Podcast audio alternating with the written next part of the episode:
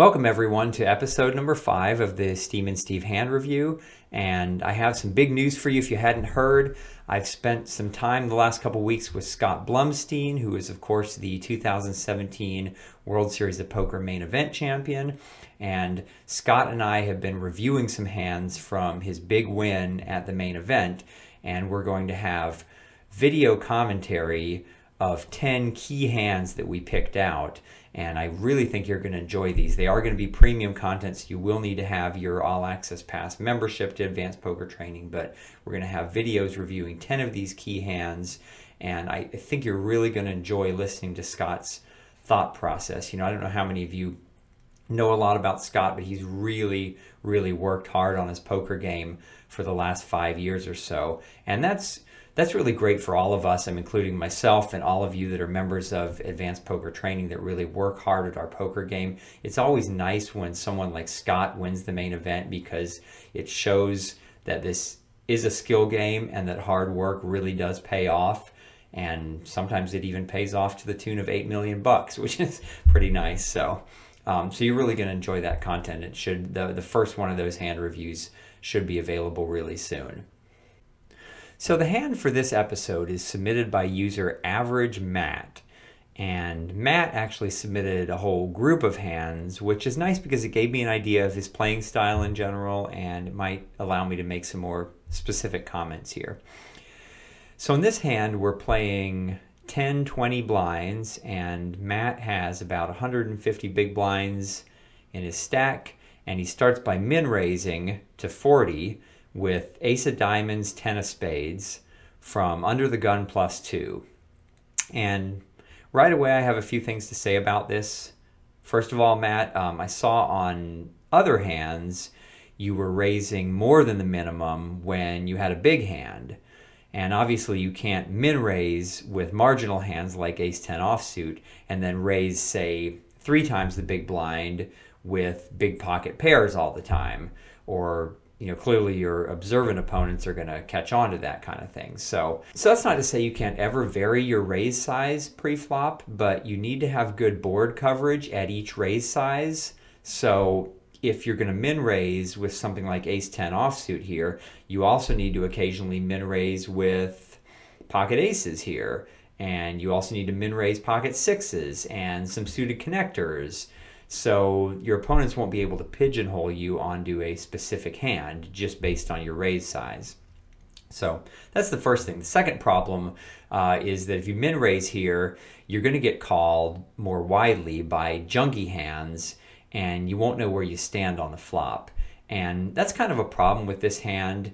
It's okay to min raise, say, ace 10 suited here, um, and that, that plays it a lot differently, right? Let's say you min raise with ace 10 suited and you get five people, you know, the blinds both call and a couple other players call and you get five people to the flop. Um, and that's fine. You're, you know, you're more than happy to do that with ace 10 suited, but not with ace 10 offsuit. So, anyway, all that being said, you should just fold ace 10 offsuit here position is so important in no limit hold'em, and being out of position is kind of like having to play a whole extra street in a sense. And this is the kind of hand that can't afford that. So, uh, you know, it's going to flop lots of marginal holdings that you want to pot control with and try to get to showdown. So it's a huge liability to have to play an extra street with it. And even something like ace jack offsuit is kind of marginal here, but you could still open raise with ace jack offsuit just barely. But uh, ace 10 offsuit, you should just fold it. So let's see what happens here. So the blinds both call, and the flop is ace 4 4 with two spades. And the big blind bets out $100, and there's 120 in the pot, so it's nearly a pot size bet. And you know, something tells me already that average Matt is kind of going to reap what he sowed here because again, he has no idea what the blinds are holding, and that's really a problem here. So the big blind was getting five to one on his call pre-flop, so he you know he probably called with virtually 100% of all possible hands. So we have no idea what he's holding here. But anyway, um, our hero just calls this flop bet of $100. And I think we can all kind of agree that's the right play here. If we hover over the uh, villain, we'll see that he's listed as a loose, aggressive player. So we want to let him continue to bet at it. If we raise, we're you know not going to get called by much that we're ahead of, and the board isn't super drawy. So in fact, we have the ten of spades, which blocks some of the flush draw combinations that could be semi bluffing here. So we don't have a big incentive to raise to protect our hand, and we certainly can't raise for value. So we're just going to call here. Excellent. I, I like this play. So the small blind folds and we go heads up to the turn, which is the six of hearts. And the villain checks to us, and Matt checks it through. And I'm guessing our hero is doing this with the intention of calling any bet on the river. But we could have also considered value betting here. If you recall, since we min raised pre flop, we said our opponent in the big blind could have played just about any hand. So he definitely has some flush draws he has a lot of ace X hands that we're ahead of, right? I mean, he probably doesn't have ace king because he would have three bet us pre flop with it. He probably doesn't have ace queen either. He might have three bet that as well. So we're ahead of most of his ace X hands. And if we bet half the pot, we're going to get called by worse hands and draws, and I like that. In fact, I, I think betting the turn here would definitely be the, the right play were it not for the fact that our opponent is loose aggressive, so that complicates matters a little bit because, of course, we could get check raise bluffed, and that would really stink. Let's go to the river and see what happens, and then we'll talk more about this. So we check it through, and we go to the river, and the river is the queen of diamonds. So the flush draw missed, um, and the villain bet out 300, which is nearly the size of the pot. The pot was 320, and the village, villain bet 300. So, you see, this is what I was kind of afraid of. I don't like letting him control the size of the bet here. On the turn, I kind of wanted to bet about half the size of the pot and then try to get to showdown. But now we have to call a pot size bet, um, hoping to chop, I guess, at this point. So, I mean, we can't really fold here because we're kind of near the top of our range. We have, obviously, we have busted flush draws. We have some pocket pairs in our hands, and we have other ace X hands we could have at this point. And so, if we're folding ace 10 here, um, if you look at all the combinations we're folding, we'd probably be folding 75, 80, 85% of all our combos here, and that's obviously way too much. So, so since we're kind of at the top of our range here, as played, we're kind of compelled to call this bet.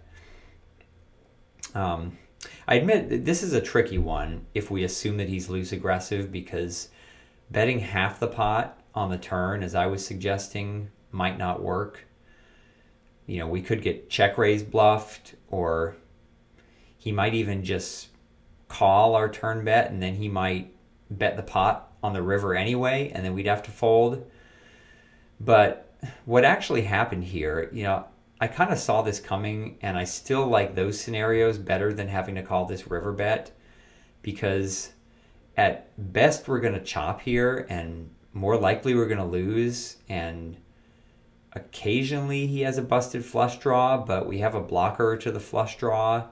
So we're kind of in this awkward situation where we really can't fold because we'd be exploitable by folding too much, but at the same time we're going to be disappointed a lot of the time we call because you know he's bet just the right amount to where our our ace 10 is kind of crap here. It's it's pretty worthless now except as a bluff catcher. Right? Because he doesn't value bet the size of the pot here with with hands that we can beat but he's loose aggressive, so we kind of have to bluff catch. So, you know, my answer is I'd prefer to ha- bet half the pot on the flop, I mean, on the turn, um, but that's kind of based on instinct. And if I really wanted to give you an answer with math, you know, we'd have to make some assumptions about how often we catch him bluffing on the river, uh, versus how often he bluff check raises us on the turn and we have to fold, and then we'd have to crunch some numbers. So I want to say that I don't mind this idea of trying to get to showdown um, against a loose aggressive opponent when we have a marginal hand. It's just that in this particular case, I think I would have taken a chance and bet the turn, and we might have even gotten to showdown cheaper. And, you know, as it is here, we take the risk on the river of getting bluffed or taken to value town, and we're letting our opponent control the size of the bet. Whereas uh, we might have been better off taking a chance on the turn, and we might have gotten check raise bluff. That definitely could have happened, but you know, there's a uh, there's a wise saying that I heard once in poker that says sometimes you run into a buzz saw, but you can also get mugged leaving your house. And I'm not going to explain to you what that means. I'll just, you know, I'll let you think about it, but I think that kind of applies here. So let's see what happens, though. Uh, we'll we'll look at the showdown here, and yeah, we uh, we get shown four deuce offsuit, and we lose to trip fours. So so there you go. The bottom line is don't play ace ten offsuit from early position. Don't min raise with it, and things like this won't happen. You won't get yourself into a mess to begin with. Thank you, Average Matt, for submitting this hand, though. And it really is easy to submit a hand if you want to. Let me show you really quickly here. If you go to your My Training page, and click on this button here for My Saved Hands. That's on the Reports and History tab menu, and go click on My Saved Hands. And then you know use the filters here to find any pay, any hand you want. And whenever you find the hand you're interested in, a hand that was a tricky hand or something you had problems with, just click the Post button here, and It'll ask you a little bit about why you're posting this hand, and it will instantly post it to the forum for you. And you'll get commentary from other APT members or members of the uh, Advanced Poker Training, uh, you know, admin team. Or sometimes you'll get, uh, you might get me to review it in my next uh, Steam and Steve hand review. So uh, that's about all for now. Uh, thanks for watching, and I'll see you next time.